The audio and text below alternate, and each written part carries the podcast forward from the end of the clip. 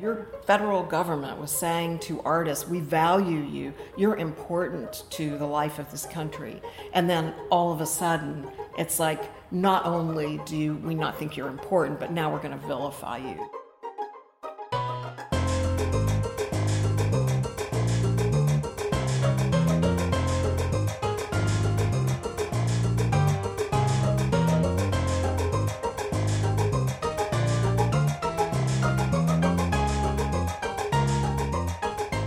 This is Create Now, the show that explores creative and generative approaches to changing the systems that rule our world. We are sector agnostic, and our guests come from a myriad of different disciplines and practices, but they all share one thing in common. They are people who are creatively rethinking and remaking sectors once thought unchangeable. On this episode, I speak with Ruby Lerner, the founding executive director of the pioneering organization Creative Capital. Begun in 1999 with a radical new model for providing long term financial support and training for artists, they have helped over 600 artists realize their projects and build sustainable practices. And their professional development program has reached nearly 15,000 artists in over 700 communities nationwide. I'm Robert Ransick, and this is Create Now.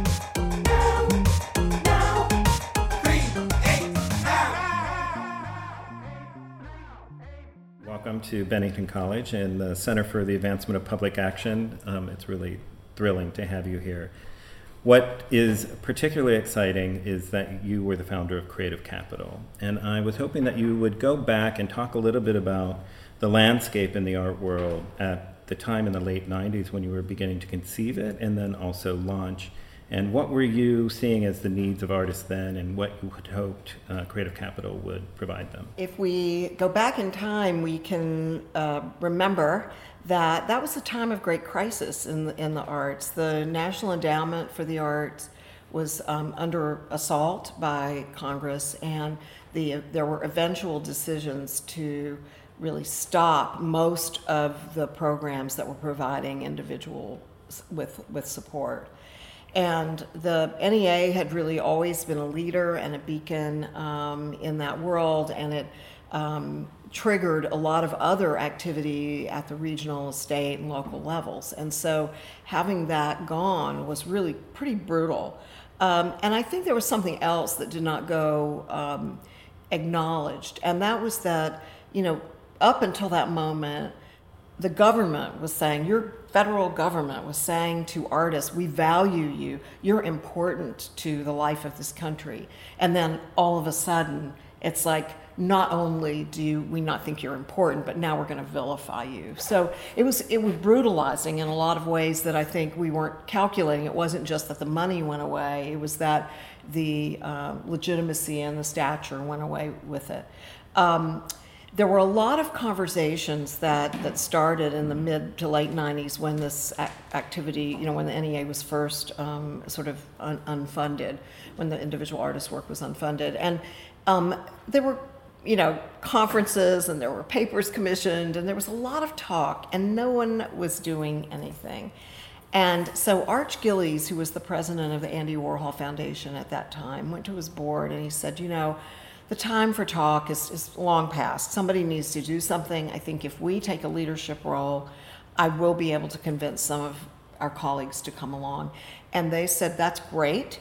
And, you know, we'll make a tentative commitment uh, right at the end of the year. Um, I was running um, a national filmmakers organization, AIVF, the Association for Independent Video and Filmmakers in New York. Um, I get this phone call out of the blue saying, I want to start this thing. I'm not going to do it if I can't raise at least $5 million because that's what it will take to get it up and running. It's not enough, that's not enough, but it's enough to try things and fail. I mean, I feel like this is a really important part of the story, but you know, usually there's not enough time to tell because Arch really saw that it had to have a culture of experimentation itself organizationally, not just that it would be supporting e- experimental and innovative artists, but that it itself would be an experiment. Um, and in fact, um, we got little stamps made in our early years that just said, try this. And we would just stamp every piece of paper with try this. And that was sort of the, the ethos of the organization in the early years. And because I'd had a long history running film organizations, also running the, the miraculous organization, Alternate ROOTS, and then having worked more conventionally in, in New York theater in the 70s at the Manhattan Theater Club, I think they felt that I had the the breadth, um, even though I didn't have a history in the visual arts, which is also pretty interesting, but I had worked in, in independent film and, and performance. And so I think they felt that I, would, I had been an artist advocate for most of my professional career and that that would be, you know, that that would be good because I'd been doing the other job for seven years. I didn't have a current resume. So it's kind of a wild personal story um, that I, I, I love telling to young people for a couple of reasons. Because one, it, it speaks to the other things that you do in your life that lead you to the things that you end up doing that might be most consequential. I was 50 when we started Creative Capital, and to be honest, I mean, I think I think so many young people are way smarter than I was at 50, but I couldn't have done that job. One day before the day I was hired because I needed the accumulation of all of those experiences in order to to actually have both the confidence in in the ideas um, and also the actual sort of you know technical ability to make some of these things happen. Um, I think that's an important part of the story. I think the other important part of the story that's that's um, a little sadder to me in, in some ways is the moment that we were founded was, in some respects, the last great economic moment in the history of the country. It was the late 90s and it was the dot com boom. And all of those foundations that funded us in the early years could take a chance on something new because they had a lot of excess capital floating around and they could fund a new, new crazy idea without cannibalizing any of the other important things that they were supporting. And that's a very important part of the story. Sure. You know, one uh, you you just talked about capital, right? And there was excess capital that was available to fund this this idea that may or may not take shape today.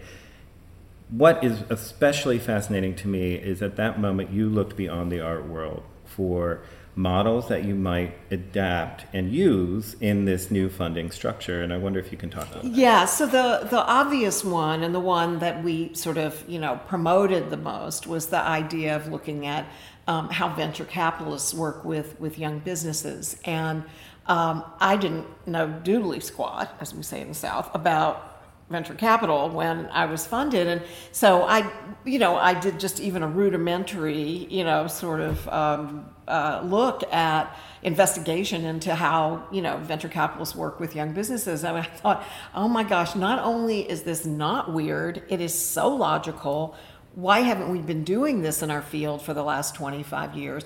And really, it is a success methodology. I mean, that's how I think of it. And that doesn't mean it guarantees success, but it creates the conditions for success. And so, um, and again, success in, in my view, as defined by the creators, as defined by the artists. So that was um, exciting to me that there was this methodology that we could kind of borrow from.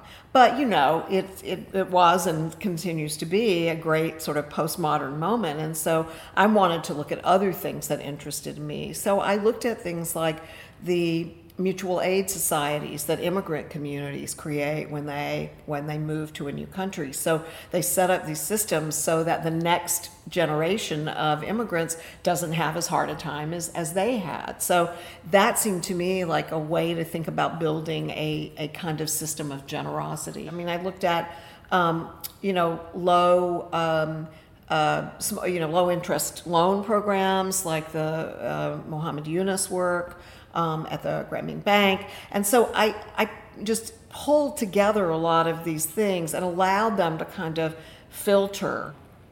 So again, looking at um, at venture capital um, and thinking about the the monetary support that venture capitalists provide, but then the non-monetary support that they also offer. Um, my history in the arts was having done a lot of work with um, technical assistance for organizations. and the kinds of things that historically have been available to organizations, even small and mid sized organizations, just have been way less available to artists. So I knew that I wanted that to be a component. So obviously, we were supporting the creation of work. That was super important.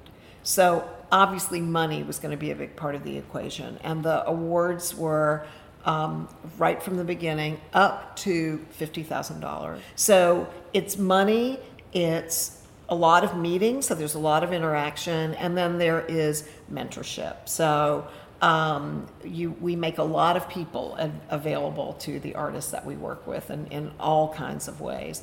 So the first category is supporting the project. This is not a fellowship. This is not go sit on a mountaintop. We think you're a genius. It's really what do you want to accomplish during the period of time that you're working with us. And I should say that period of time turned out to be anywhere from, you know, three, two, three years to a decade. So, and we were there with those artists and with those projects during that that period, during that whole period, because we did not dictate. We didn't say you have to do this in 18 months. What would the point of that be? This is another way that we ran counter to, I think, the the sort of uh, traditional wisdom. It's like, here's a grant, you need to be done in 12 months or 18 months. And creativity just doesn't happen on a, you know, somebody else's timetable. It has to be, you know, when you are ready um, for the work to, to move forward. Um, and I think that could be a reason that, I mean, it's one of the things I've thought about because we've, as you know, a lot of creative capital artists have achieved quite amazing um, amounts of success. And I wonder if, you know, not just the money and not just the services, which I'll talk about in a second, but the, the role that time played in the equation to give people that that luxury of time to actually vision and maybe unvision and then revision um, the work. And I, I mean, it's hard to say scientifically if that's true, but it, but I, I have a suspicion that it probably is. So supporting the project is, is very important. But as Sean Elwood, one of my fellow staffers at Creative Capital, used to say, you know, pretty much the moment we have made a commitment to a project, we go on a journey with the person. And so there we're looking at how do we help people leave us stronger than when they came in. And so there we looked at skills building because most, as I said, most individuals did not have access at the time we were starting at the in the late 90s to great workshops that would help them think long term about their their life and work. So, what artist had you heard the term strategic planning really honestly before we we sort of worked with this brilliant strategic planner um, to help people think about the wedding of, of life and work and over a long um, period of time. Um, and um, and then hardcore skills in PR and marketing and fundraising and you know presenting yourself um, on the internet and using social media and all those kinds of tools that you just must have as a 21st century artist in order to to thrive. Um, something that we understood at the beginning, but that took us a long time to um, to actually, I think, get it right or close to right was the financial piece of this because that's something people don't really want to talk about. But a lot of artists are very conflicted about money, and a lot of times they're in distress about money. They have debt they don't want any they don't want to talk about. Um, and even success is a challenge because they're looking at their neighbor next door who's an artist who's maybe not as successful, and so they don't know even how to uh, capitalize on success or um, you know or, or really even talk about it and therefore they often sabotage themselves in, in that success. So I mean, there's so many, you know, we could just the stories go on and on. We did not want that to to happen, but we it took a long time to figure out the right formula for having those conversations. We found this amazing certified, uh, you know, uh, accountant and rabbi so I like to say you can have your spiritual and financial needs all met by the same person. And he's absolutely amazing. If you can imagine this, a room full of artists geeking out on the accountant. I mean, it was it's a sight to behold. Anyway, he's pretty amazing. Um, so we brought him in. And then the third person that we lucked into is um, a, fin- a certified financial planner, so somebody who can help you with, with really long term thinking, who is also a jazz musician. So, who better understands the flow and not flow of money in an artist's life than, than someone who has lived in that world? So, just got super lucky, but it took, honestly, that only happened in the last two, three years um, that I was there because we never got it right. We just didn't get it right. So that's the second component, the person beyond the project. The third is looking at the community of, of funded artists and how to actually make them a community. So we did events, an orientation that brings them together. And that event, they're mostly with each other and just a few of these outside consultants. Um, and then a retreat that um, brings them together again, but also brings in people from all the different um, fields that we intersect with. And so we bring in a, a group of what I call the opportunity creators. And these are people who can actually help um, people think about where their work might live and also often create very concrete opportunities. And I could, you know, fill the campus with the, the things that have come out of those um, um, meetings. So that's been really great. And then the last component, at least for now, is engaging the public. And that um, happens because we are not a presenter or producer ourselves for the most part, um, although that could change under new um, leadership. But um, we're really an information broker. And so we do a lot of promotion online, uh, a lot of uh, blog posts, a lot of uh, social media.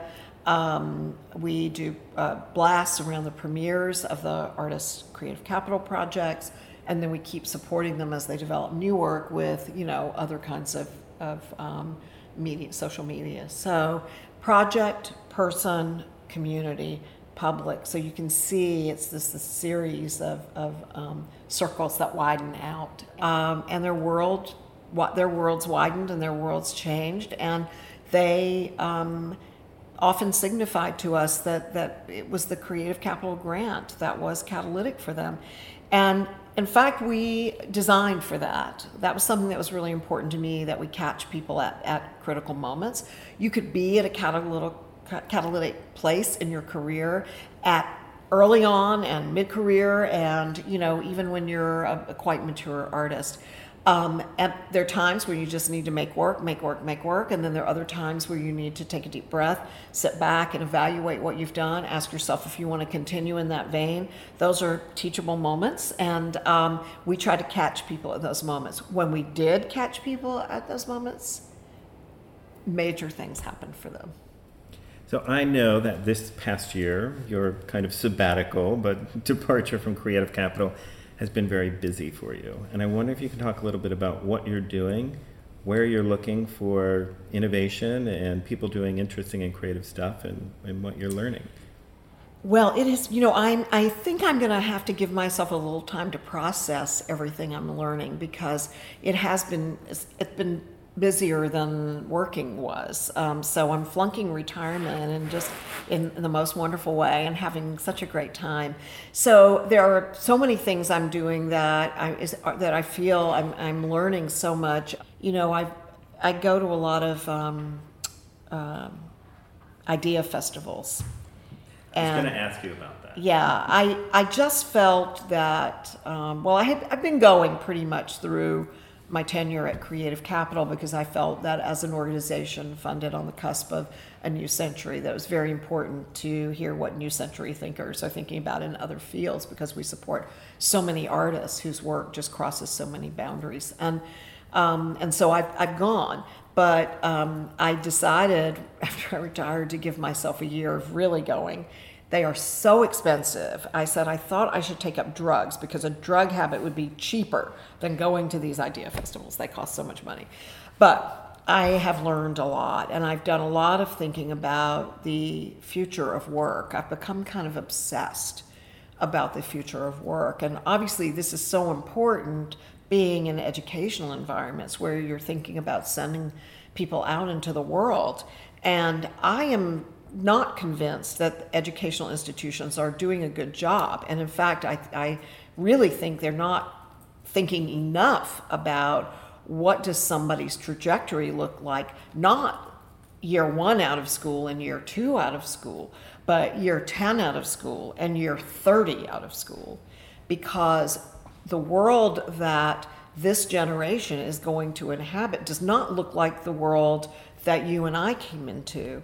And the idea that, you know, we that you would pursue a singular path for 40 years is this is this is not going to be the world of the future. I think that there are certain um, skill sets um, that artists, the, the training that artists get, actually train them to be meaning makers. And at another slightly more optimistic panel on the future of work this year, you know, one of the economists on that panel said that if you are a storyteller, you will always have a job. So I thought that was fascinating. He didn't go into too much detail, but something else that I just read recently used the phrase meaning making and that we're going to need meaning makers that that's going to be high order work the making of meaning because everything else will be done by a machine. So how do we talk about the work we're doing? Sometimes not in the um, exoticized language that we use, but how do we mesh the skill set that we're actually helping people build with the skill set that is going to that are this is going to be the high order skills of, of the next era. I think in the arts we're often so insular and use so much jargon you know, I used to say when we would do outreach meetings for the Creative Capital Grant, I would say if you use the word simulacra in your proposal, you will probably not be getting a Creative Capital Grant. You know, we don't need to use language like that to talk about what we are doing. We do not. And I'm so appreciative for you to share all of this history and your insights and uh, particularly your interest in thinking about the world of work for young people, both in the arts and beyond, because I think it's a it's a question that many of us in, engage both in educational and artistic kind of training and support systems don't always think about in terms of the long tail. So right. it, it, it's essential. It is essential. Absolutely. So as you progress into your retirement of over full time work, uh, I wanted to thank you very much for being both thank at Bennington this weekend, but also so for everything you've done for artists over the last 20 plus years. I mean, what is the number? Is something like over $40 million in support and services. And that 40, 45 million, I think, um, helped artists leverage an additional $100 million. I'm very proud of that.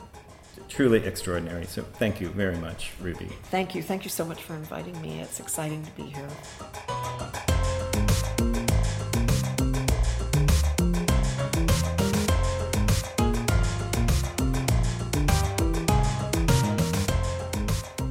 Create Now is hosted on the Bennington College campus at the Center for the Advancement of Public Action. The Create Now team is Rowan Edwards, Dylan O'Hara, Anna Saldinger, Chloe Shelford, and Robert Ransick. Today's show was audio engineered by Rowan Edwards and produced by Anna Saldinger. Thank you for listening. If you enjoyed this episode, please be sure to subscribe.